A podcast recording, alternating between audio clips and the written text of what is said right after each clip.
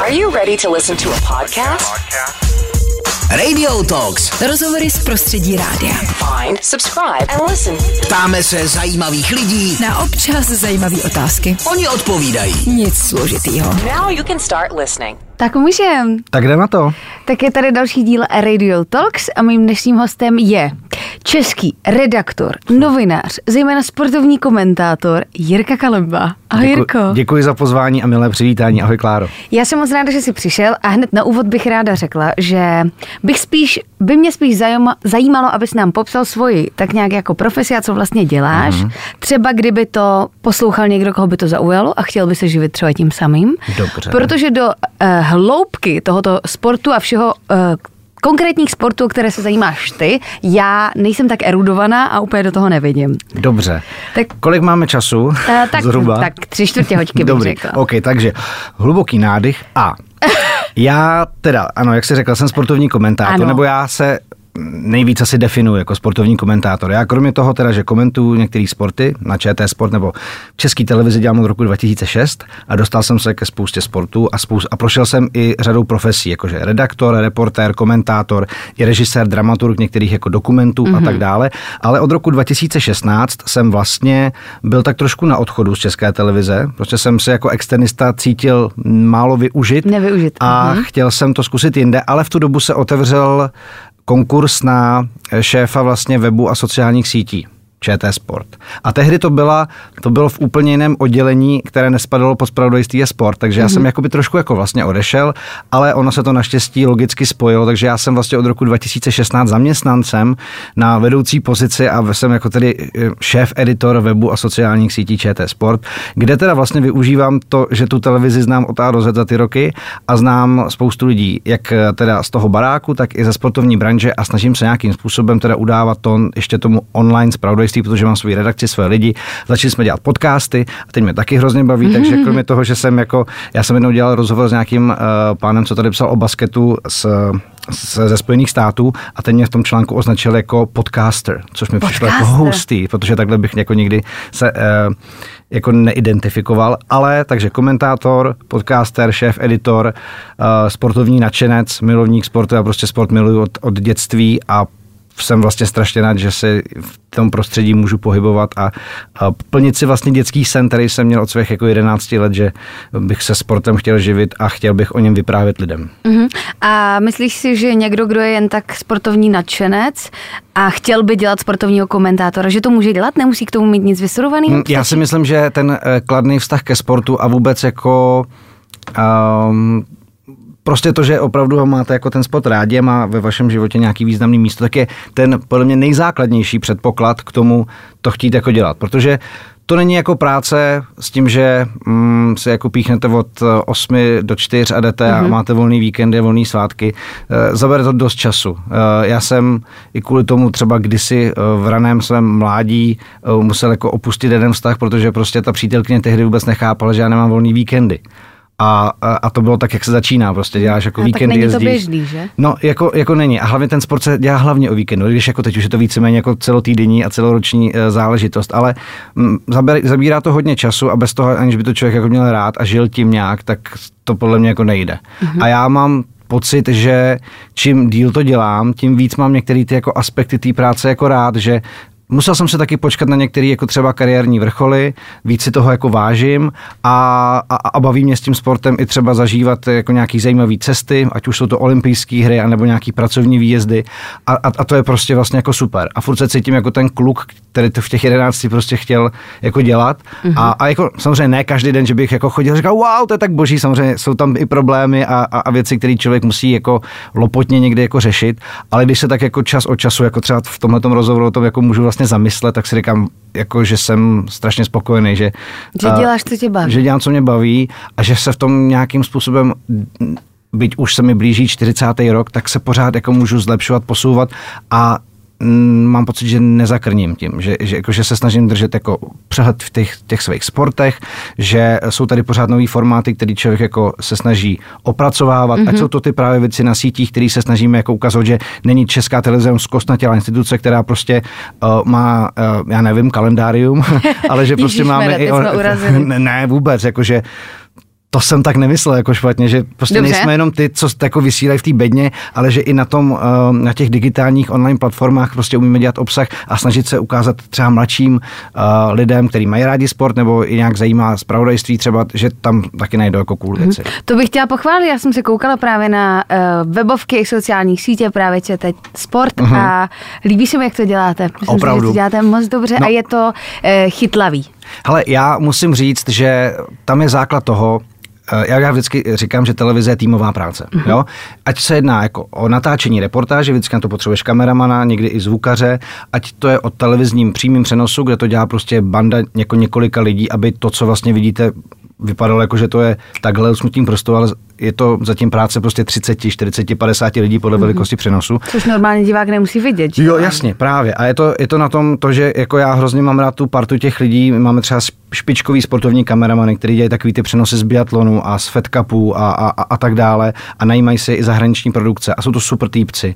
A mě s nimi jako baví jako trávit čas, třeba většinou to jsou takový výjezdy jako třeba Nové Město na Moravě, závod světový pohárovský kola a tam prostě jako máme jako super partu, myslím si to a trošku se to podle mě promítne v té práci, jako že na tom place je prostě jako pohoda. Samozřejmě všude jsou někdy lidi, jako kteří ti třeba úplně nemusí sednout, ale jako je to fantastická skupina lidí. Ale k čemu jsem se chtěl dostat je to, že já mám taky prostě pár svých redaktorů a právě ty kluci mý dva, zdravím je, Marek Ustohal a Matěj Jankovský, už se mi taky pár protočilo, ale já to beru jako strašně klíčovou pozici, protože ty kluci jako opravdu mají spoustu práce a zároveň prostě furt mají chuť a jsou hrozně šikovní a talentovaní a mě s nimi jako baví pracovat právě. Jako já vždycky jako třeba něco jako naťuknu a oni přijdou prostě s fantastickými návrhama, třeba jako grafik na podcasty nebo způsob, jak třeba tohleto téma uchopit a je to super. Jo. A jak si myslíš, že jsi šéf? Já si myslím, já nejsem zastánce jako nějakého autokratického řízení. Taky jsem se v tom hledal, protože vlastně, když jsem do té pozice přišel, tak ono jako, jak se máš chovat jako šéf, co to jako je. Máš nějaký předobraz toho, že můj bývalý šéf byl Ota Černý, což byl jako skvělý člověk, ale občas šílený cholerik a s prominutím tě prostě zjebal za věc, která byla absolutně bezdůvodná. Tak takový si být nechtěl. Tohle to jsem věděl, že nechci být. To asi jako když máš někdy pocit, že se na tobě rodiče dopouští nějaké nepravosti, tak řekneš svým dětem, nikdy to neudělám. Nebudu jako moje matka, nikdy. No, a pak za měsícem prostě se na té poradě říkám, co to bylo, prostě takhle prostě. Takže občas to jako do mě věde, jenom že ta redakce prostě takhle. Já nemám důvod být jako zlej, i když to jako ze své přirozenosti jako neumím, ale ta redakce jako funguje skvěle. A já se snažím být takový jako demokratický, skoro jako kámoš, protože já jsem podobně starý jak ty kluci. Já nemám jako důvod si na něco hrát a zároveň jako mám pocit, že nějakou přirozenou autoritou se zajímám o to, abychom dělali věci dobře. Teď se třeba chystáme, nebo já se chystám k takovému trošku jako obsahovému střihu, řekněme, jakože uděláme jako možná změnu v tom, jak děláme, jaký věci píšeme a jak budeme dělat.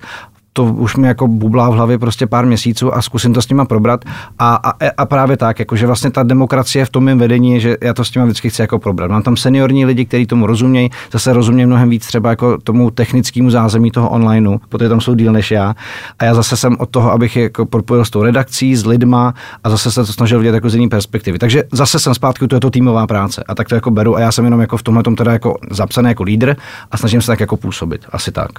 Ale tak vzhledem k tomu, jak jsi mluvil o svých kolezích nebo zaměstnancích, tak vám to takhle vyhovuje, funguje a zdá se, že jsi našel jako tu hranici mezi tím bejt šéf a bejt kámoš. Asi jo, ale je to jako všechno v životě jako prostě o nějakém vývoji. Jako to, že to v nějakou chvíli cítíš, neznamená, že za 5 let to bude jako stejný.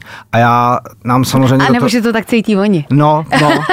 Hele, jako, a to je asi úděl šéfu. Jako asi myslím, že čas od času každý šéf je pomlouván svým zaměstnanci, protože dělá něco, co prostě jim přijde jako nefér, no. Ale těch momentů si myslím, že jsme jako úplně moc neměli. Takový ty jako opravdu momenty, kdy se jako dupnou, že něco.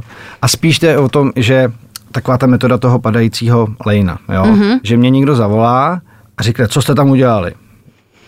A ty se obrátíš. A já se obrátím na ně, řeknu, co jste tam udělali. A většinou se zjistí, že to je nějaký banální problém, který ani nebyl ničí jako záměrná chyba, s ním se to prostě nějak jako sešlo. Takže po tomhletom detektivním zjišťování já přijdu a řeknu, podívejte, jako to není jako ten způsob, jak a hlavně nejhorší je takový to, já nemám rád, když někdo zavolá a hned jako udeří.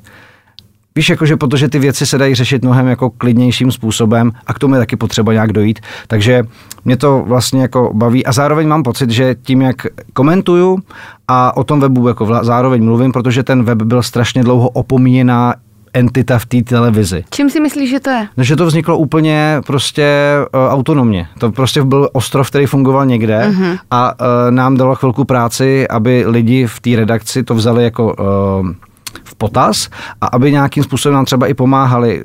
Konkrétní příklad, třeba dotočit rozhovor s Vavřencem Hradilkem nebo s Jirkou Prskavcem a nabídnu vám ho, abyste si tím třeba dopsali nějaký článek, anebo dejme tam ten rozhovor in-out jako celý a odkažme na to ve zpravodajství, že máme celý rozhovor. To je věc, která funguje absolutně běžně. Známe to takový, když se rozděl web TNCZ, více na webu TNCZ a tak dále a tak dále. Ano. A u nás to dalo strašně moc práce vlastně, protože ta televize byla ta majoritní věc a pořád jako je, ale zároveň už si myslím, že po těch letech toho připomínání jsem jako podařilo jim jako vštípit těm dalším kolegům, že na tom webu děláme jako dobrý věci a že jim třeba můžou pomoct a že na ně můžou odkazovat ve vysílání a tak dále. Takže je to takový jako běh neustálej a to je vlastně jako celý. A do toho právě občas přijde tady nějaký moderování, komentování, a nějaký podcast, a protože samozřejmě už máme nějakou skupinu lidí, který jsou jako fakt jako naši fans, takže já mám ten svůj basketbal a NFL, která americký fotbal mě hrozně baví, takže ty taky nechci na ně jako zapomínat a do toho občas člověk něco moderuje třeba jako externě, já většinou moderuju nějaký třeba sportovní zápasy, basketbal v aréně a tak dále,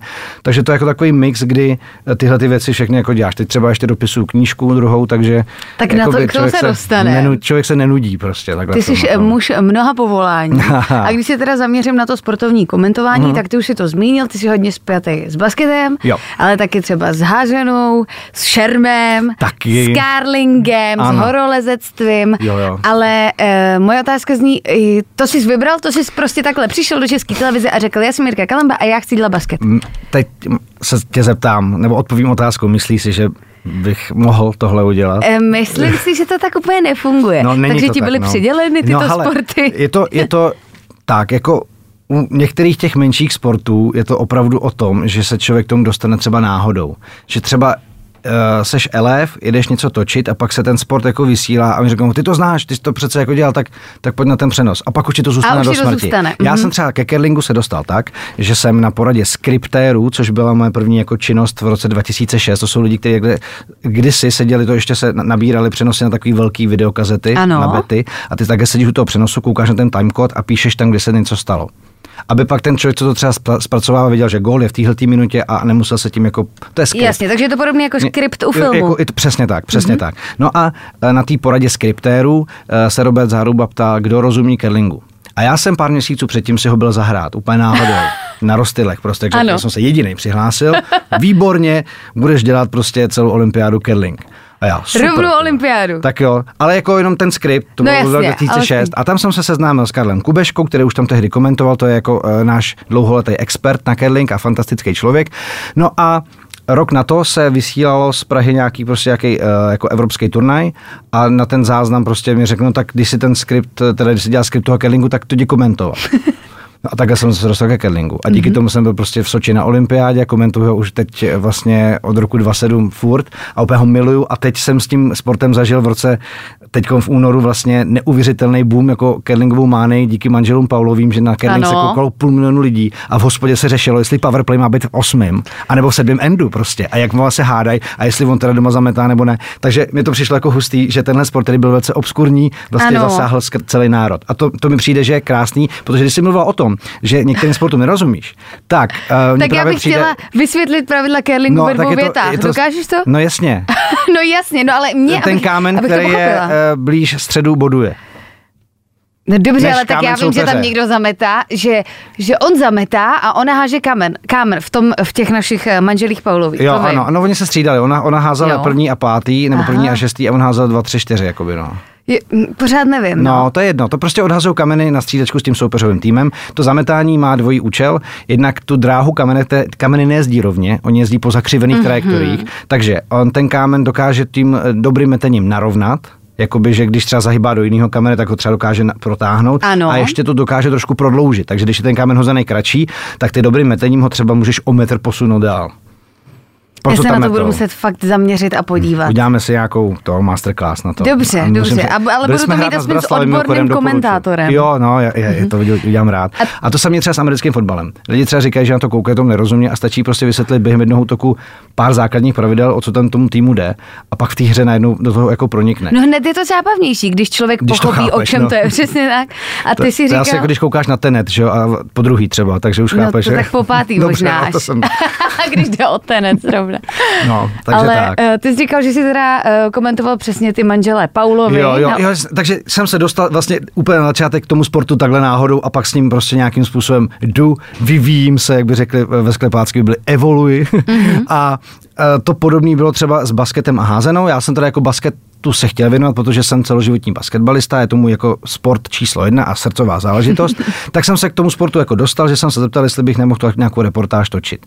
A vzhledem k tomu, že já jsem tam byl v době, kdy začal vlastně vysílat tehdy ČT4 Sport a začal být hodně přenosů a spousta práce a hlavně tak jako tak strašně lehká doba v tom, že tehdy bylo úplně minimální pokrytí. To znamená, my jsme se na těch přenosech fakt mohli učit. Ta naše generace, jak jsem tam, ono už nás tam jako moc nezůstalo, ale já třeba Tomáš Budka, my jsme spolužáci z vejšky a vlastně jsme se fakt na těch přenosech učili. A dostali jsme tu šanci hned a chytli jsme ji. Takže jsme se na těchto těch jako záležitostech učili to řemeslo reportérský a komentátorský. Jakože vám to dovolili proto, že to ještě tolik lidí nevidělo a nemuselo to rovnou být tip-top? Protože oni to jako bylo potřeba mnohem víc lidí a pracovní síly, protože těch přenosů bylo spousta a to prostě jako nešlo dělat jako v pár lidech, takže se jako rozšířilo a ukázalo se na nás a my jsme jako začali jezdit na přenosy a já jsem tímhle vlastně obcestoval celou republiku, prostě miluji jako vždycky v děčínskou halu, já znám všechny haly jako v republice, že? Házená, basket, právě začalo to tady těma dvěma sportama a do toho pak občas přijde právě taková ta věc, která se objeví pak jenom na té olympiádě, jako byl třeba ten šerm. Ano, to jsem se dostal tak, že přišel jako Bažant,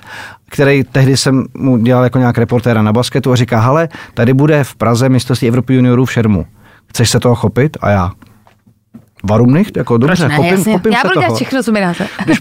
Takže byla to zajímavá jako příležitost, no a světe div se prostě, za rok už byla olympiáda v Pekingu, kde prostě řekli, tak ty dělá ten šerm, tak komentuj šerm. A já, super. Tak jo, tak já budu komentovat šerm a díky tomu jsem zažil vlastně jako jeden z nejkrásnějších dnů své profesní kariéry, když Alexander Choupenitch měl bronz. No a podobně to bylo se sportovním lezením, kde mi Robert Záruba zavolal před Tokiem, říká, hele, tam došly takové věci, my tam máme pozici komentátorskou, takže tam je potřeba jako člověk a měl tam být kolega Míra Langer, který mu se to ale kříží s nějakým jezdectvím a prostě řekl, že chce dělat to jezdectví, protože se mu věnuje. Troufneš si na to? A já. A to bylo tvé poprvé. To bylo moje poprvé. Mm-hmm. A rovnou na olympiádě. Rovnou na olympiádě. Takže já jsem strávil jako fakt jako nekonečný týdny tím, že jsem sledoval. A jako součástí práce je i příprava důkladná. Na každý přenos si člověk několik hodin dělá přípravu. Když nějaký sport děláš x let, jako třeba házeno, tak už máš nějaký kontext a něco a znáš to a to. A když děláš něco úplně nově poprvé, tak jednak tak jsem se sešel s pár lidma z té branže, s prezentačním trenérem, abych se vůbec jako pochopil, jakým způsobem mluví, jak jednají. A pak jsem se koukal na záznamy světového poháru na YouTube, prostě abych viděl, jak to vlastně vypadá.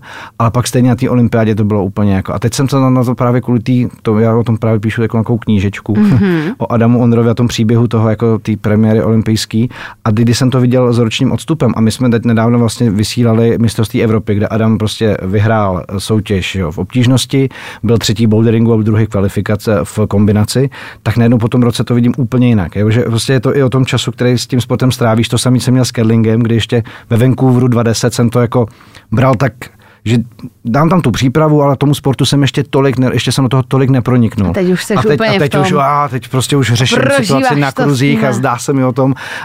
A to samé s tím lezením po tom roce nejenom mám pocit, že už to jako chápu víc, ale ta premiéra byla fakt jako náročná. Mm-hmm. Zároveň tam prostě mi stál ten fuck up, že jsem mu na chvilku dal medaile. To jsem se chtěla zeptat, jestli se ti teda, já vím, že jo, ale chtěla bych to slyšet nahlas. No. Stál někdy nějaký fuck up při komentování nějaký prestižní události? Třeba s Adamem Ondrou, třeba kdyby náhodou. Tak když budu hodně dlouho, tak třeba ten Adam Ondra. No. Třeba. Ne, to byla taková věc, já to dokonce jako ve vtipu říkám, já jsem chtěl úplně skončit, fakt já jsem po tom přenose byl v takové depresi, tak frustrovaný, že jsem jako pokazil ten moment těm lidem, anebo já jsem samozřejmě sebe jako přísnej, normálně profesně a tohle mi přišlo, že v nejhorší chvíli jsem řekl nejhorší věc. A teď si tam sám. Tak jenom vysvětli teda, co se asi stalo. Jo, a jasně, ne každý to viděl. Tak stalo se to, že v tom kombinačním formátu tam byla kombinace rychlost, bouldering a obtížnost a násobily se jednotlivý výsledky v těch disciplínách do takové tabulky a to vlastně určilo to pořadí, kdo měl nejmenší součin, tak ten jakoby byl první. No a Adam Ondra v té poslední disciplíně vlastně průběžně vedl, protože vylezl nejvýš a už zbýval jenom poslední člověk na tom jako na startu a Adam v tu chvíli vlastně měl zlato.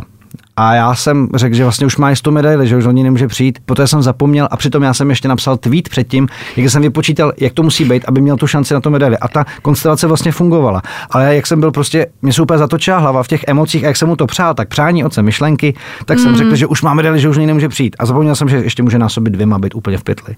No a to mi došlo tak v průběhu té cesty toho Jakuba Šuberta, který tam lezl jako poslední. A teď já jsem si úplně uvědomil, co jsem jako udělal. A teď já mám ten zbytek toho přenosu úplně v mlze, kde jsem prostě něco dopovídal. Bylo to strašně dramatický. Teď Adam byl vlastně v určitou chvíli měl zlato a za dva chyty, kdy ten jako vylezl nahoru, byl šestej. A to se stalo prostě, teď mám ještě husí kůži z toho, jak si uvědomím, jak silný emoce to jako byly. No a když jsem tohle to jako udělal, došlo mi, co jsem udělal a přišly mi i nějaký první jako hejty, jako nějaký mail a něco na Twitteru mi Takhle rychlý to je, že? To je nekompromisní. A někdo mi posílal už nějaký print screen, že na Facebooku někdo kvůli mě otevřel šampaňský a že jsem prostě hněda, fousatá, že to mám zabalit a to. Lidi umí být zlí. Strašně. A hlavně jako když náš sportovec nevyhraje, tak za to většinou může ten člověk, který ho k tomu komentátor za to může. Tak jako kdo má být ten hromosvod. No a já jsem jako nezažil větší jako fyzickou únavu z komentování. Byl fakt jako dlouhý den, on tam ještě byl poměrně velký dusno a ty přenosy dohromady trvaly třeba 5 hodin. A to je fakt strašně moc mluvení, i když jsem třeba v Soči dělal 9 hodin curlingu denně, 3 přenosy, tak tohle mi přišlo fakt jako a já jsem byl úplně vyčerpaný, teď jsem tam byl sám s těma svýma temnýma myšlenkama a já říkám, tak asi na to nemám, tak já asi končím. Já půjdu dělat, nevím, za kasu. Ty vole, nemím ani počítat, vole. Já už dělám za kasu přece. Ale doufám, že už ti to jakoby přešlo, že chybovat je lidské. Je. A ono to naštěstí se ukázalo, protože já jsem se o tom tak nějak jako podělil s lidmi na Twitteru. Ano. A přes noc, když jsem se lehoulince jsem to zapil, teda jako abych líp usnul, tak jsem se ráno probudil a měl jsem asi prostě 500 komentů pod tím svým tweetem. Podporujících. Ale velice. A jako od lidí prostě od Jindřich Šídlo, Pavel Novotný, Marian Jurečka, jako pan Miloš Vystrčil, jako to úplně přišlo jako vlastně mega hustý, že tyhle lidi všichni to viděli. A pak se ukázalo, že to byl nejsledovanější přenos těch her. A zároveň, když jsem přijel, tak jsem se s lidma nebavil o něčem jiném. Ale nikdo mi to jakoby úplně nikdy nevyčetl. Říkal, my vlastně díky tomu, my tomu taky nerozuměli.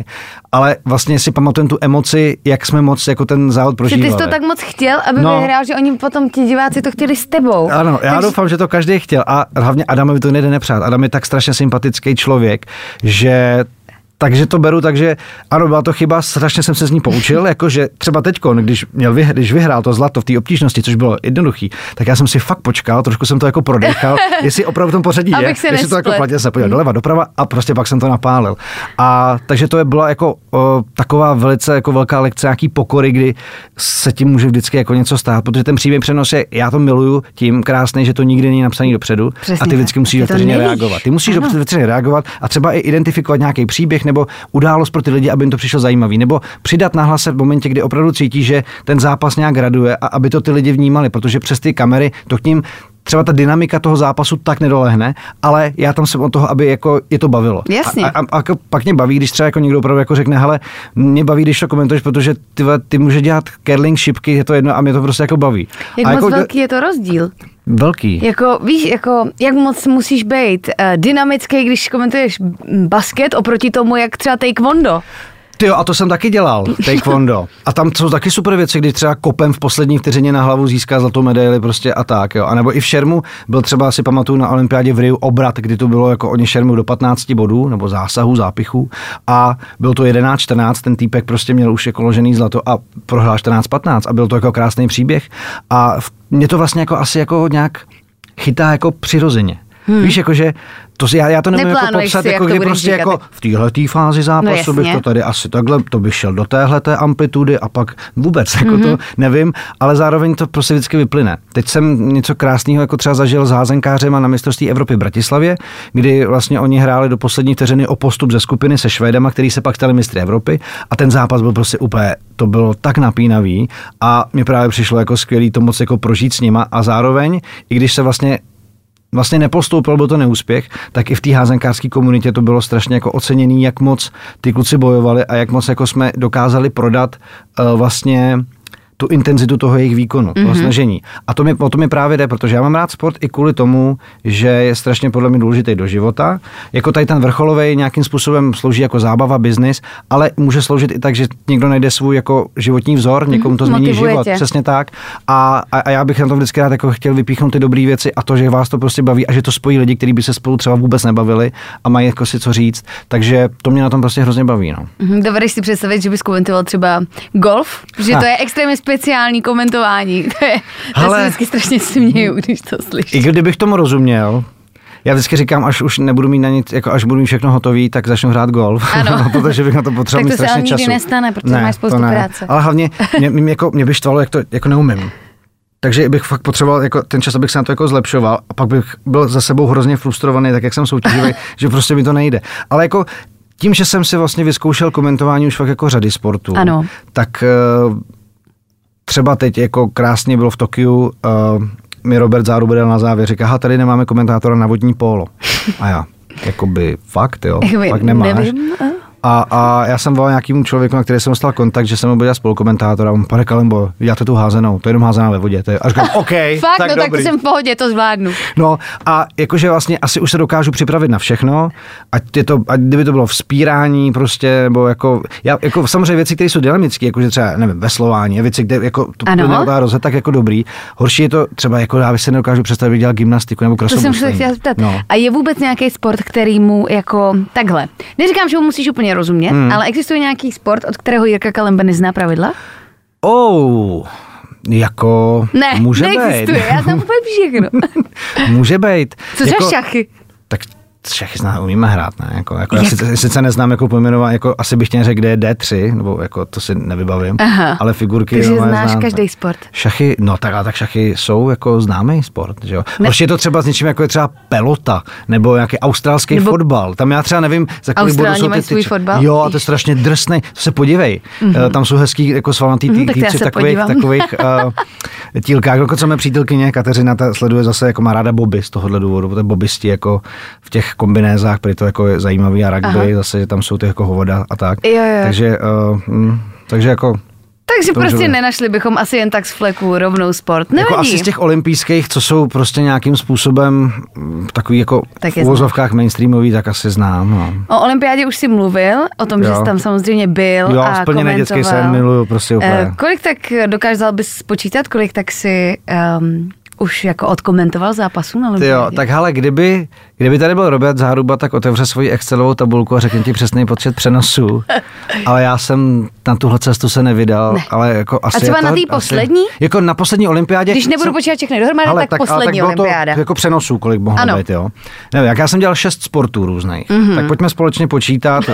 Začali jsme nějakou házenou, basket Česko-Amerika, nějaká další házená, šerm dvakrát.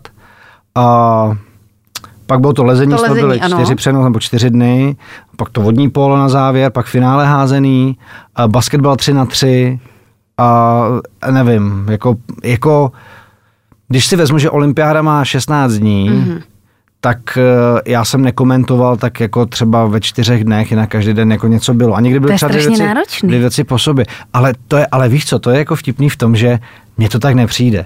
To je ta věc, na kterou se ve své kariéře nejvíc těšíš. Stejně jako ty sportovci tam chtějí vlastně podat ten jako top výkon, tak já to beru, že to je prostě ano. Pro tebe jako, taky. Je to vrchol. Jako prostě připravuješ se, nosíš si to v té hlavě, čekáš, je to i svým způsobem trošku jako někdy nová situace, kdy třeba já jsem poprvé komentoval v létě na té letní olympiádě jako na tom místě, na tom sportovišti, protože předtím do té doby jsem komentoval takzvaně off-tube. Českého studia. Jo, českého studia, anebo i tam ze studia, třeba v Koreji, curling, anebo i v tom Tokiu házenou, že prostě nejsi na tom sportovišti a jsi takzvaně off-tube. Máš takhle mikrofon, máš takhle velkou obrazovku a k tomu nějaký statistiky a jedeš. Jako. Takže to vlastně mohl být rovnou v Praze. No, ano, ale zároveň mě čekaly ty věci jako tam. Jo, takže, a ještě jsem samozřejmě navíc tím, jak jsem byl jako multifunkčně, jsem občas dělal nějaký vlogy a tak jsem jako, bylo to opodstatnění tam. Já samozřejmě, já ti to nechci brát. Ale jakože i na tom místě najednou vlastně máš tam jako nějakou tu bedínku, musíš tam nějak zorientovat a teď vlastně i nevíš, jako, co tě úplně jako čeká, ale třeba u toho lezení se to strašně vyplatilo, protože v kvalifikaci, tak tam na tom boulderingu byly 4 jako stěny, nebo jako 4 ty bouldery a televizně to bylo strašně špatně zvládnutý. Já vlastně jako nechápu, jak si mohli dovolit na to dát štáb, který to asi nikdy nedělal, že to nevzali jako ty lidi, co třeba točí svěťáky. Že nevěděli, co mají zrovna zabírat. A zabírali špatné věci a zabírali věci, které byly úplně nepodstatné, borec to. A to se ti pak ale špatně komentuje. No, ale já jsem to právě pojal jako rozhlasově, protože já jsem to viděl. Já jsem tam byl, viděl jsem to. Takže já jsem viděl, že borec se blíží k topu a tam byl záběr úplně prostě no name na nějaký detail. A já opět říkám, vy to sice nevidíte, ale já vám to říkám. A tady se prostě děje to, že prostě tady a kameraman České televize dostal výpověď po tomhle. A lidi si myslí, že to samozřejmě naše chyba, ale to byl nějaký španělský štáb, protože to jako operace jako olympiáda, co je za televizní operaci, co se týká jako satelitů, těch vlastně štábů, té techniky, to je neuvěřitelný, že se to vlastně jako dokáže, že to vlastně jako že to jde, že to, jako, protože já pak když vidíte nějakou knihu, kde jsou prostě trasy, po kterých jde těch ze všech těch sportovišť ty signály, to je fakt jak na složitý jak zábradlí odparníku. Zábradlí odparník.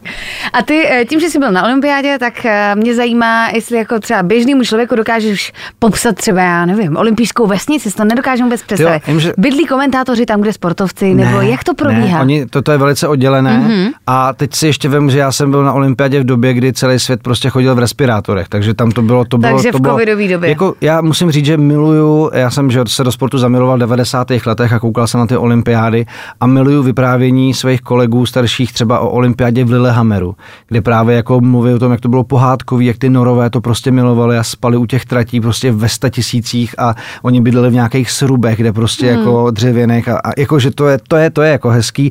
My bydlíme většinou prostě v nějaký novinářský vesnici a s těma sportovcema vlastně, kdy to bylo ještě normální v Koreji, v Pchjongčchangu na zimní olympiádě, tak třeba se můžeš jako domluvit v nějakém rozhovoru a jdeš třeba do nějakého takového společného prostoru tý sportovní vesnice, těch sportovců a tam třeba může dělat jako rozhovor. Ale jinak, jako to ale jinak vy máte oddělený prostor světy. Oni a vy máte nějaký meeting point, kde to třeba může probíhat. Ale my se třeba většinou tyhle ty věci řešíme vlastně přes Český olympijský výbor, který nám ty sportovci nějak zprostředkovává a zajišťuje tu komunikaci. Jinak prostě olympiáda, sportovci mají vlastní svět, proto tam je to zázemí, že prostě Czech Olympic tým a my máme prostě své věci, jezdíme na sportoviště a většinou s nimi mluvíme v mixzóně a nebo komentujeme prostě co se děje, no. A jak se třeba přesouváme mezi těma sportovištěma, protože já vím, co si některý jsou hrozně daleko od toho dění. Já jsem se třeba byl podívat na baseball do Yokohamy.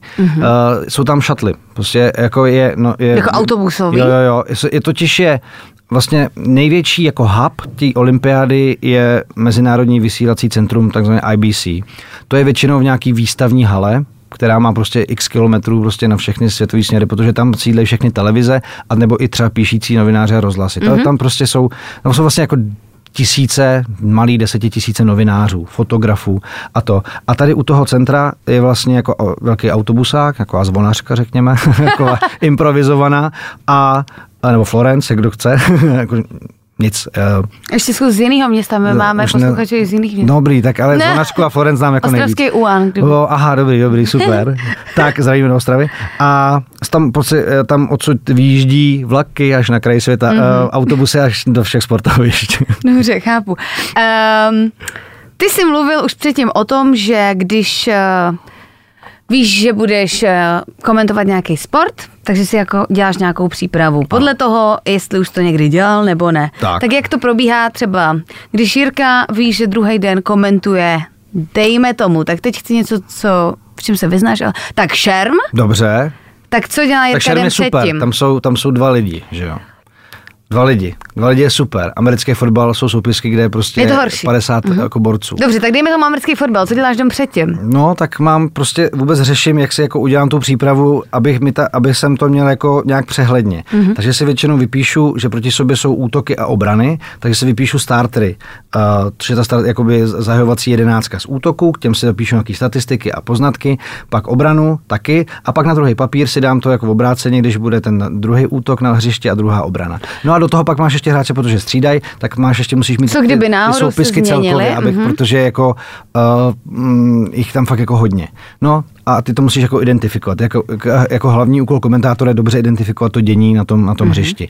A No a pak jdu s tou přípravou a vím, že třeba to, čemu jsem věnoval třeba 3 hodiny, takže využiju třeba ze 30%, protože prostě nemůžu jako lidi zahltit jenom svýma poznatkama a pohádkama o těch hráčích, ale v nějaký správný moment to třeba jako vypíchnout, což je taky věc, která mi jako z začátku bych řekl jako chvilku trvala, protože já jsem chtěl prodat to a to co všechno víš. A to se naštěstí nikdo neslyšel, protože to bylo třeba v roce 2007 basket ve Strakonicích, tak já jsem prostě chtěl všechny ty čísla a statistiky o těch lidí nalejt, ale pak jsem zjistil, že to vlastně nekoresponduje třeba s tím jako děním na hřišti, takže prostě musím počkat a holt, bohužel třeba nějakou informaci neříct. Mm-hmm. Jako, no. A teď už to umíš jako určit, jakože víš co, ty seš bedná, víš toho o tom sportu strašně hodně, ale ten divák vlastně ne a ani to třeba nepotřebuje slyšet. Ani to nepotřebuje slyšet. Jako myslím si, že určitou míru empatie už jsem v tom jako našel. Ale taky je to pořád proces, který jako se člověk jako učí. No, už jako vím, kdy jsou třeba vházený dobrý momenty, kdy třeba něco nakopnout a kdy samozřejmě, když je třeba dramatický závěr zápasu, tak tam už jde úplně všechno stranou.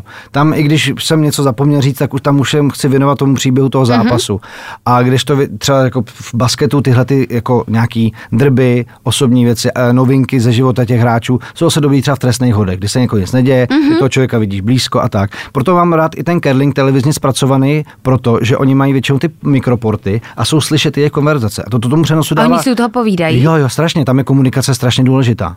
A oni říkají věci, které jsou... Ale jako asi se nebaví o tom, jako, co si dáme k večeři, až skončí zápas. Jo, to ne, oni třeba říkají, kam jde? 5, 6, jsem dobrý, 6 a teď těm lidem musíš jako, ono to je zajímavý, vhled do ale toho. Ale pro tebe a ty to musíš jako předělat a nebo pro ty expert, diváky. Který tam je, ano. Aby jim prostě řekl, no tak tenhle ta taše znamená prostě ten koridor, ve kterém ten kámen asi má skončit, anebo tak. A nebo pak prostě tam stojí a řeší varianty, jak ten kámen zahrát, protože to jsou takový šachy na ledě, jo. Ty prostě musíš být o krok 2 napřed a přemýšlet, co bude dělat ten tým, když ty zahraješ tohle, takže o tom se oni všem baví. A to je strašně zajímavý jakoby vidět. A do toho máš vlastně ty kamery u nich fakt blízko, takže když o těch lidech mluvíš, tak opravdu jako ty lidi je můžou trošku jako poznat, jako osobnosti. Takže prostě když řekneš, že prostě Eve Muirheadová hraje na dudy a prostě mohla být i profesionální golfistkou, nabízelý americký univerzity stipendia, tak to řekneš době, kdy ta holka prostě má soustředěný výraz a tam to podle mě jako by sedí. Tam se to hodí. Mm-hmm. Jaký byl tvůj největší zážitek úplně ze všech sportovních událostí, které jsi kdy komentoval? Co jsi zažil? No já jako asi nezapomenu jako basketák na pouť Čínou s basketákama na mistrovství světa 2019. Mm-hmm. To pro mě byl vlastně to bylo něco, co jsem si nedokázal nikdy představit, že tady, jako já... To si pamatuju, to všichni sledovali zrovna ten rok. Ano, já jsem na to chodila do hospody, jsem na to koukat i já. To byl a basket tady pohltil republiku. A teď tady bude, přátelé, mistrovství Evropy v O2 aréně, tak taky přijďte, protože prostě to bude skvělý. No a já jako basketák, mě prostě nenapadlo, že basketbal se stane takovým tím, že zažije něco jako Nagano. Mm-hmm, nebylo to úplně, že bychom vyhráli, ale vlastně to, že oni hráli prostě ve čtvrtfinále, tak bylo prostě snový. Nás jako basketáků by nenapadlo, že se něčeho takového jako dožijeme. A teď já jsem s těmi klukama byl, cestovali jsme prostě přes po několika městech, Šanghaj, Shenzhen, a pak Peking a do toho jsme zažívali prostě úplně strašně nečekaný úspěch. I pro ně to bylo jako strašně hustý a to právě bylo věc, na kterou jako rád vzpomínám. Mm-hmm. Tam jsem byl teda jako reportér a vlastně jsme tam zažili takovou spoustu jako kuriózních zážitků, že jsem taky z toho teda pak napsal knížku, protože tam fakt jako co den to originál a jako nějaký střet s režimem a být skoro začenej u věčního města, nebo jak se zakázaného města, věčný město jinde, zakázaného města, tak to bylo jako vtipný, no. Takže, tak to si teďka Jirka udělal reklamu na svoje knihy, který má. Šestí na světě, přátelé. Tak se to jmenuje, tak nezapomeňte pořídit, dozvědět se víc o basketu v Číně. Jo, takže ten basket byl skvělej, no a pak bych asi řekl, že ta medaile toho Alexandra Choupeniche, to je prostě komentovat nebo doprovodit takovýhle úspěch je prostě věc, která ví, že přijde možná párkrát za život, pokud nemáš třeba, nekomentuješ Martinu Sáblíkovou nebo něco takového, kde se to jako děje poměrně často. Tak, přesně tak. Takže ono je to hodně o štěstí, jak v tom tým sportu se to narodilo. To mi takhle, když si říkal Jirka Rejman, kdy mu dali judo a biatlon. A bylo to někdy prostě v roce 2000 nebo 2002 a on, co já tady s tím sportem budu dělat? No a stal se mu krpálek. A biatlonová mánie prostě, že jo, která byla úplně fantastická. Takže může se stát cokoliv i z toho, že curling prostě na chvilku jako tady bude středobodem zájmu, ale mě spíš jako hlavně baví to, že já to beru jako poslání, že chci, aby to ty lidi jako bavilo, aby se třeba něco dozvěděli, možná se třeba zasmáli, anebo prostě odcházeli od toho s tím, že měli nějaký zajímavý zážitek. A to se mi vlastně stalo poprvé, to bych tě asi možná odpověděl tím, jako co bylo vlastně jako takový zadosti učinění, tak to bylo právě po Soči, kdy jsme komentovali za 12 dní 30 přenosů a mě začaly chodit fakt jako desítky mailů od lidí, jakože vstávají s náma, že paní stará napsala, jak ten sport nemusí, ale že tohle je krásný. Že díky vám. A nějaká mladá holka říká, že budí svýho borce, aby prostě koukali na curling. A to je takový, jakože to je jako dobrý, jakože jako, jo, jakože já určitě jako neumím odoperovat žádný nádor, neumím sestrojit žádnou raketu, ale jestli někdo má příjemnější den díky tomu, že jsem mu řekl, jak kamen jezdí po ledě, tak to jako by dokážu asi dělat. A myslíš si, že třeba od doby právě úspěchu Choupenitche nebo našich basketbalistů nebo teď Karlerů se říká? Kerleru. Pardon. Pořádku. Že třeba ty Čechy jako ten sport zajímá víc? Že to víc sledujou? Já to mám vysledovaný na číslech sledovanosti vlastně toho curlingu. No jasně. Postupně, protože my jsme se na olympiádu mohli kvalifikovat už v roce 2013 před Soči. To týmu Jirky Snítěla tehdy uteklo vlastně o kousek a 4 roky na to zase jim taky utek o kousek postup do Pchjongčchangu. A tehdy ten zápas, co hráli s těmi Němcema, jsme koupili nějak jako až ten den, úplně na poslední chvíli a anoncovali jsme to jako v brankách bodech, že to budeme vysílat prostě někde od 8. A já jsem tehdy ještě to udělal takový interaktivní, že jsem do toho přenosil takovou lištu a tam bylo, pokud jako budete něco chtít vědět, pište nám na můj mail a my se budeme bavit o těch věcech, které vás jako zajímají. A myslím si, že jsme tehdy jakoby nastavili takovou jako velice jako osvětovou kampaň, že jsme fakt jako odpovídali na všechny možné věci, co se ty lidi na to ptali. Na všechno možný, proč tam svítí ta dioda na tom kameni, proč tam mají ty stopky, jak to, že ta jedna bota klouže a ta jedna neklouže, může se kámen rozbít. No jasně, tak jako tam musíš mít jako vlastně tu jednu podrážku, máš vlastně takový jako teflonu, aby si jako se mohla hezky sklouznout, když ten kámen jako jako já potom. Já si budu se pozvat ještě jednu a budu se povědět jenom o curlingu, protože já mě to hrozně zajímá teďka. Curling je prostě úplně láska. No a od té doby, kdykoliv jsme vysílali curling, tak jako ty čísla sledovanosti už byly jako hodně dobrý. Jako teď se bavíme třeba o 10 000, tehdy ten přenos měl třeba 130 000 nebo 150 000, což je jako na curling neuvěřitelný. A během té olympiády byl taky docela jako slušný zájem. A teď už, když vysíláme třeba jako takový mezinárodní turnaj, evropský tury jako v Praze, tak i tak jako v nějakých třeba dopoledních časech to má třeba 10 000. A to je vlastně super. To je pro mě jako známka toho, že u nás hraje curling 500 lidí. To znamená, že na to nekoukají jako čilí kedleři, na to koukají lidi, kteří to evidentně začalo časem zajímat. A teď prostě během té olympiády na to koukalo 500 000 lidí, no, tak z toho bych se nenadal nikdy. To je mazec. A to je vlastně s tím šermem, já si pamatuju, že protože já jsem to dělala, když jsem byla malá, jsem dělala šerm a nikoho to nikdy nezajímalo, že jo? A najednou Choupenitch vyhrál a všichni začali bavit o šermu. No, a ono to pak většinou poznáš, to samý zažil Krpálek s judem, že pak najednou jsou prostě plný ty nábory a všechny ty rodiče najednou zjistí, že to je... A dávají děti na judo. Tak, a ten curling to zažívá taky po těch olympiádách, akorát, že u nás není kapacita. Kolik máme takových jako týmů? No tým, oni jsou dvě soutěže, jsou podle mě extraliga a první liga, ale prostě spíš jde o to, že u nás je málo hal. Jo, máme v Praze na Rostylech, máme na Zbraslavi, tam se dá jít dokonce i objednat, tam jsme byli po olympiádě si zahrát, takže když tě to bude zajímat, tak tam pak můžeme až udělat let jít. Je to dobrý, takže dělám i z Braslavy Třešňovce tady reklamu a ještě v Brně taky otevřené. V Brně a nikde jinde, jo? Jenom no, jako ono se to hraje, ale jako to se nedá hrát na, jako na zimáku, protože tam musíš mít ty krůpějky na stříkání, tomu se říká pebble a potom právě ten kámen zatáčí. No. Když se teďka odvrátím od curlingu, nebo obecně se chci zeptat, sázíš si na nějaký sporty? Vůbec. A můžeš vůbec? No, takhle. To by mě taky zajímalo. Ale takhle, musím říct, že v naší branži to občas někdo dělává. Já jsem to jednou udělal jako reportér na basketbalovém zápase USK Brno, asi v roce 2007-2008.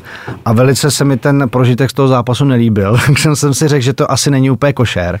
A já obecně mě to nikdy moc nešlo, nikdy mi to moc nevyneslo a i ve sportech, který třeba jako sleduju, jako že třeba NFL nebo NBA, tak já jsem prostě došel do nějaký internetový sázkovce, prostě jsem došel na nulu a řekl jsem, že na to kašlu a už to prostě pro mě úplně uzavřená. Nešel do mínusu, to je dobrý, no, ale je to pro mě jako uzavřená kapitola sázení. Máte jako novináři nějaký informace, já nevím, jestli víc nebo, ale dřív než prostě normální veřejnost určitě? Někdy jo, ale vždycky záleží na kontextu toho, co to je vlastně za situaci. Jo? Jakože když seš třeba na šampionátu, tak tam je prostě s tebou další jako samozřejmě skupina novinářů a večeru máte ten přístup k tomu týmu stejný. takže se to dozvíte všichni nějak stejně a pak to jako napíšete. Mm-hmm. Nebo když třeba volám před přenosem jenom jako abych se zeptal, jestli nějaký novinky v těch týmech nejsou, tak se třeba něco dozvíš, ale většinou to jako není úplně zásadního. Ale mně se jednou stalo, a to bylo právě v té Číně, tam se tehdy zranil Blake Shelp, jako náš jako křídelník, a měl zraněný kotník a řešilo se, jestli nastoupí a bude na čtvrtfinále vlastně ready. A na tom tréninku tehdy, kde on jako nakonec se rozhodl, že jako nastoupí, jsme byli jenom my, protože nám všem řekli, že Blake hrát prostě nebude. A jdu na ten trénink, nabrat si nějaký prostě rozhovory a to, a nejenom Blake tam. A já jsem psal tweet, hned jsem to prostě do celého světa poslal a teď našel ty kámoši novináři, říkali, tyjo, jako cože, můžeš nám to prosím tebe poslat taky, a takže jsem jako byl samozřejmě dobrýho kamaráda, ale byl jsem vlastně exkluzivně u nějaký věci, kterou vlastně fakt jako nikdo nevěděl. Ale to se ti stane jako málo kdy. A to můžeš to pak použít, jako není s tím problém. Ne, naopak, tak to je samozřejmě informace, kterou prostě máš jako první, takže musíš využít. No a to my si na to jako hrozně hrajeme, že někdy je to strašně jako exkluzivní věc. Jasně, kdo ví, co první, tak to víš, jako, že takový to, když jako se ve zprávách objevují, jaký to podle informací serveru tak a tak prostě k těm informacím se nějak jako musí dostat a v tom sportu to je občas něco takovýhleho. No. Už se ti někdy stalo, když si komentoval třeba, dejme tomu, nějaký dva český týmy v nějakém sportu, že bys nebyl objektivní, že bys prostě trošku fandil tomu jednomu? Jako byl jsem z toho nařčen. Mm-hmm. Asi dvakrát mi napsali lidi z Karviní, že jim přišlo, že zápas s Duklou komentuju pro Duklu. Já jsem to jakoby trošku pochopil, že... Máš něco proti Karviní? Jako? Karviná je skvělá, prostě tam v Karvině a to. A nemám to tak. Jako na té klubové úrovni si to ani nemůžu dovolit. Mm-hmm. Na té mezinárodní jasný, že samozřejmě přeju výhru Čechům, ale zároveň nesmím být jako nekritický, jo? Když jako se něco děje špatně, tak prostě člověk musí objektivně pojmenovat důvody neúspěchu a neschovávat se. Taky mi to šlo hůř dřív, jakože jsem na ně nechtěl být třeba zlej, když třeba generaci kolem Filipa Jíchy nešly nějaký šampionáty, ale taky jsem už jako pak k tomu jako nějak došel, že je potřeba pojmenovat nějaký jako důvod. Ne zase úplně zbytečně moc, prostě tak nějak jako lidsky říct, OK, jako nehroutí se svět, ale prostě nevyšlo jim to z těch a těch důvodů, pojďme si k tomu něco říct, zeptáš se jich na to, oni většinou to chlapsky uznají, v tom je třeba skvělý Tomáš Satoranský, který prostě jako jeho přístup a sebekritika, když třeba jim nevyšla kvalifikace před olympiádou v Riu, prostě řekl jako úplně sebekriticky, já jsem od sebe sám čekal víc, jako neschválil se žádné fráze a to mám rád. Jakoby, a tady v těch sportech, jaký mám, právě to basket házená, to většinou jako funguje. Mm. Já jenom tady taková vsuvka, já se omlouvám, my tady máme takovou dělníky, oni nám tady opravují věci, takže když tady budete slyšet ruch, tak omlouvám se vám a omlouvám se tobě. Ano, je tady přestavba, tady nějaká je jako tady. Jirko, když koukáš si někdy na zápasy nebo na... Takhle, já se zeptám znova. Ano. Třeba basket komentuje někdo jiný než ty, ano, koukáš to se na to děje. A inspiruješ se třeba svými kolegy, anebo naopak dokážeš se na to koukat jako z pohledu diváka, anebo hledáš chyby i v tom? Já už se nemůžu nikdy koukat jako na ten přenos, abych nezřešil ten komentář. A to je i třeba, když se koukám na, nevím, na NFL nebo NBA jako v zámoří, tak naopak tam jako tu inspiraci hledám. Jako, přece jenom to severoamerické prostředí je v tomhle mnohem dál a strašně mě to baví a myslím, že jsem i pár poznatků z toho bral. Jak pracovat s emocema, kde třeba věci nechat jako vyznít na nějaký atmosféře, jakých věcí si všímat, co do toho komentáře dát, to jo. A když jsme tady v českém prostředí a někdo komentuje basket, který bych třeba chtěl dělat já, jako NBA, a teď slyším, tak vlastně někdy si říkám, tyjo, to bych asi neřekl. Takhle ne. Bych řekl, tyjo, tohle bych třeba jako neřekl.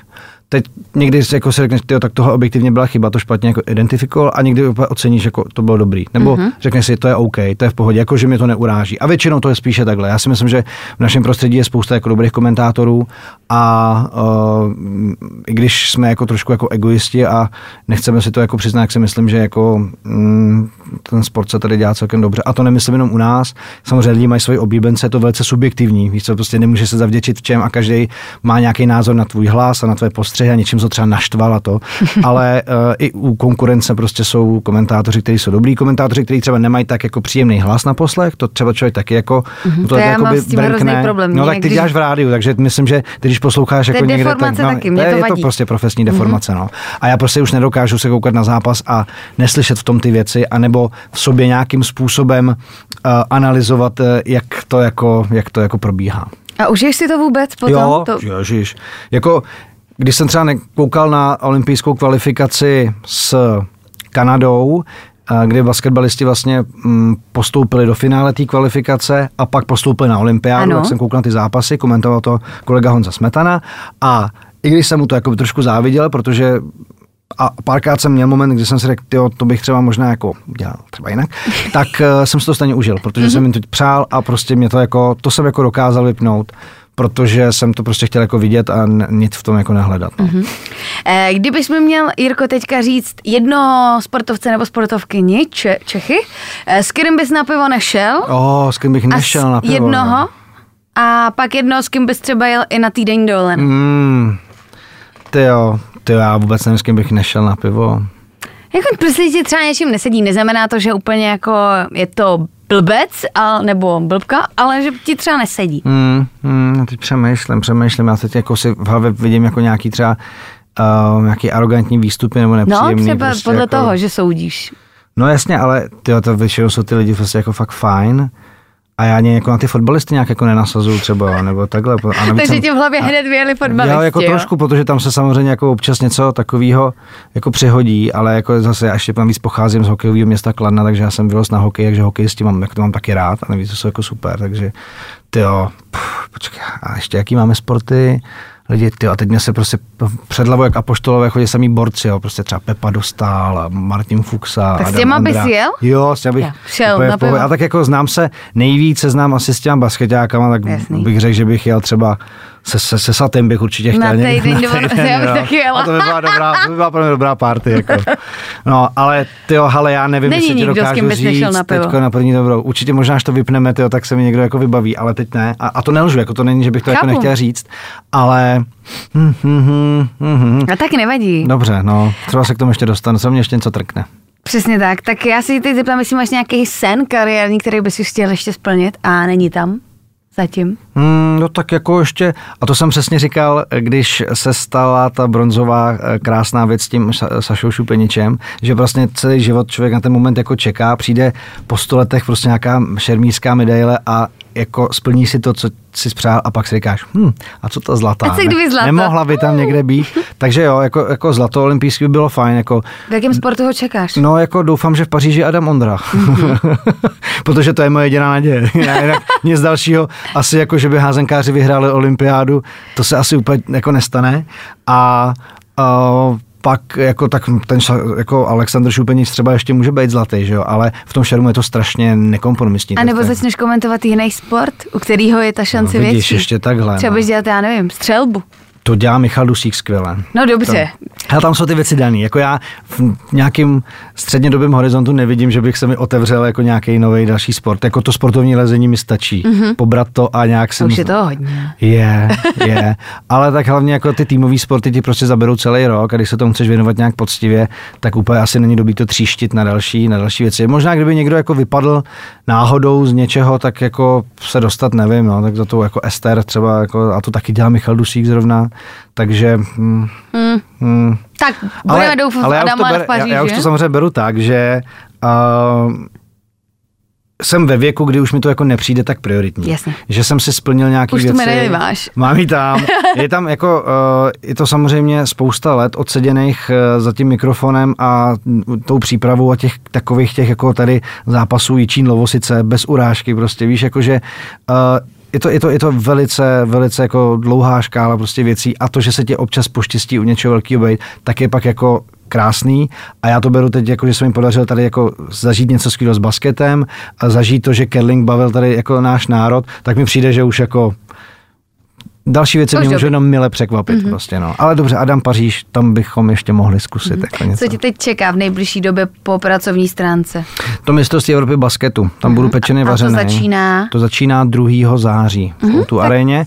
Já tam budu mít vlastně dvojí takovou roli, protože budu párkrát moderovat studio a zároveň ještě budu jako pro arénu vlastně moderovat, dělat takovýho jako tam uvaděče, moderátora v outůčku. Takže tak a pak nějaký další studia, až začne playoff a až skončí mistrovství Evropy basketu, tak už začíná taky házená, takže pak už vím, že pojedu někam do Lovosic a pak začne zimní sezona, to znamená a tam mě možná zase budou čekat studia ke světovým pohárům v biatlonu. Takže biatlon taky, to jo, jsme nezmínili. Jo, pozor, to jsme asi úplně zapomněli. No a tak úplně. Jako, já jsem ho teda komentoval párkrát a tam je to teda, to jsem se bál, protože biatlonoví fanoušci jsou velice přísní. Velice přísní. To je hodně oblíbený sport totiž. No, jako je to takový náš, jako by řekl, takovej... Chvilku mi to přišlo až nový národní. Jo? Jo, že vlastně s těma úspěchama Gábiny, jako jsou Kalový, tak přišla velká vlna prostě tohohle a fakt jako musím říct, že čísla sledovanosti, to jako kam se hrabe fotbal, jako biatlon je prostě fakt, jako absolutní top. A to i závod, kde třeba ani nejeli Češi, tak prostě byl nejsledovanější závod toho trimestru. Jako fakt, biatlon je opravdu divácky strašně populární a potom jako, to jsem se právě bál, do čeho jdu. A tak jsem byl strašně nervózní a teď i ta příprava jiná, máš tam spoustu jako lidí, spoustu věmů, jako ty statistiky, časy, střelba, tak jsem se bál a pak jsem teda zabrouzdal na nějaký diskuze na iDnesu a někde na Facebooku a docela jo. Dobrý. Mně to přijde jako velmi atraktivní sport jako z hlediska diváka v televizi, ale úplně nerozumím těm lidem na tom místě, že bych nevěděla, jako tak když budu stát uprostřed té trati, kam si mám stoupnout? No jako, tak stoupni si většinou k té střelnici, tam je to nejlepší a pak koukáš na vlastně obrazovku, jako s tím. A zase na té trati je to taky dobrý, protože vidíš, jak prostě třeba makají do toho kopce a můžeš jako pozbudit. Ale pak se dlouho nic. No dobře, no. Záleží na tom typu závodu. Vlastně, když jedou třeba, že jo, já nevím, třeba masák nebo prostě stíhačku, tak no, kolem toho pojedou párkrát, protože prostě to třeba 4 kola. Ale co jsem k tomu biatlonu chtěl říct, je, tam je prostě ta atraktivita spočívá v tom, jak je to prostě do poslední chvíle nevíš. A vlastně furt se něco děje. A to jako, to je zábava, no. To je jako dobrý. A já jsem jako vlastně říkal, že asi se dá najít jako ke všemu, ze všeho se dá udělat něco atraktivního, ale prostě když to tam jako je samo od sebe, tak vlastně mě ani moc nepřekvapuje, že to lidi u nás začali tak jako sledovat, i když samozřejmě ty úspěchy k tomu napomohly. Protože Češi mají rádi úspěchy, tak... Přesně, no. Samozřejmě ta sledovanost z milionů spadla, když vyhrávala Gábina, a teď je prostě někde kolem 600-700 tisíc, což je furt jako strašně moc. Jako když si vezme, že třeba pak nějaký zápas pohárovej Slávě kouká třeba 300-400 tisíc a najednou na biatlon prostě koukne jako ještě o 300 víc. A jako je to různý, neříkám, že to tak jako je vždycky, ale je to zajímavý, zajímavý. Jo. Jirko, jsou deskový hry sport? Deskový hry jsou rozhodně sport, velký. Hraješ rád deskový hry? Strašně miluju. Já miluju hlavně teda jako věci, jako jsou třeba jako aktivity nebo takový různý kvízový, kde jsou ještě potřeba nějaké jako třeba vědomosti, tak to mám rád. A teď třeba můj syn je ve věku jemu 13 a ten se do toho hodně zamiloval a s tím hrajeme jako velký bitvy. Teď máme něco jízdenky, prosím. A 2krát mě porazil, teď o prázdninách, a po třetí jsem mu to nandal. A to těžce neseš, veď, když tě porazí, protože seš cílevědomý. Jo, no, ano, jako ta soutěživost tam je a hlavně on už není ve věku taky, kdy už, že není mu 5, kdy prostě brečel, když jsem ho porazil v Lego Star Wars nějakým prostě člověče a tak jo, tak 6 tam, dobře, ale já jsem nechtěl být takový ten, že ho nechám vždycky vyhrát, takže občas si to musel probrečet prostě. No jasně, tak to je správně, to nemůžeš nechat ty děti všechno vyhrát, z toho života, že všichni, to tak nefunguje. Ano, přesně tak, správně, můžeš mít děti úplně v pohodě. No a teď teda právě jsem ho porazil a to bylo skvělé a říkám, a budeme hrát ještě, a on ne. Teď už jsme to hráli hodně, budeme hrát něco jiného. Tak jsme hráli kartičky, oprázky z české historie. Tak mě poráží víc teda teďko nějak, no. A tak to nevadí. A ještě výbušná koťátka. A to znám, to máme ráda. Límec hambit, já jsem vždycky hrozný. Já jak jakoby těkám a teď třeba, když mám dceru, když mám děti u sebe, tak prostě jako něco s ní řeším a ona to úplně čeká a on, ty jsi nehrál a límec a už jsem pak jak debil, prostě s límcem hanby. Takže kromě tipů na to, jaký sporty si pustit, abychom slyšeli Jirku komentovat, tak máme i tipy na deskové hry. Určitě. No a protože jsme v rádiu, tak mě taky zajímá, jestli máš rád hudbu a co třeba posloucháš. Hudbu miluju, hudba je velká součást. Ale já jsem jako celoživotní Beatlesák, jako co jsem hrál Beatles revivalové kapele. Ty jsi hrál kapel. Já jsem byl Paul McCartney. To byl podcast na další hodinu. Ano, tady. Byl. Takže já mám rád strašně moc Beatles a vyrostl jsem v těch 90kách, mám rád takový ty své kapely, jako jsou Oasis, extrémně mám rád Red Hot Chili Peppers, mám taky rád, U2, v Imagine Dragons, jako jsou taková moje... Ano, byli.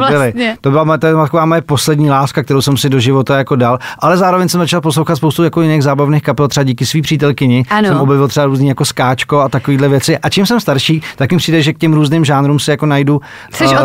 Ano, jsem mnohem víc, no. Ale prostě jako třeba soundtrack Strážců galaxie miluju. Výborně. Vynikající prostě jako za. Tak já myslím, že z Imagine Dragons a Strážci galaxie se i naši posluchači stotožní. A to tak to by asi možná mohli. Zároveň pak třeba v mým, já totiž mám ještě CDčko v autě, mám starší auto, takže tam mám CDčka. Wow, a boomer. Jo. A jedna z věcí, kterou mám celý život rád, je třeba živý koncert Unplugged Nirvány. Mm-hmm. Nirvana Unplugged je prostě krásný album. Tak no, to bude navždy dobrý, to je prostě... No, tak prostě to je samozřejmě jako daný, ale Beatles, Oasis, no, takhle nějak bych to... I třeba Keane jsem měl rád, protože jsem měl takový melancholický období, jak se mi líbil Keane. No tak já ti děkuju, máme teďka tipy i na písničky, i na všechno možný. Já jsem moc ráda, že jsi přišel. To bylo strašně super povídání. Já jsem teďka hrozně zvědavá, co mi potom řekneš ještě víc o curlingu. Jak to čteš? Curling říkám blbě celou dobu, že? A ty jsi mě neopravil. Já jsem totiž nechtěl, aby si vůči tomu zatrpkla.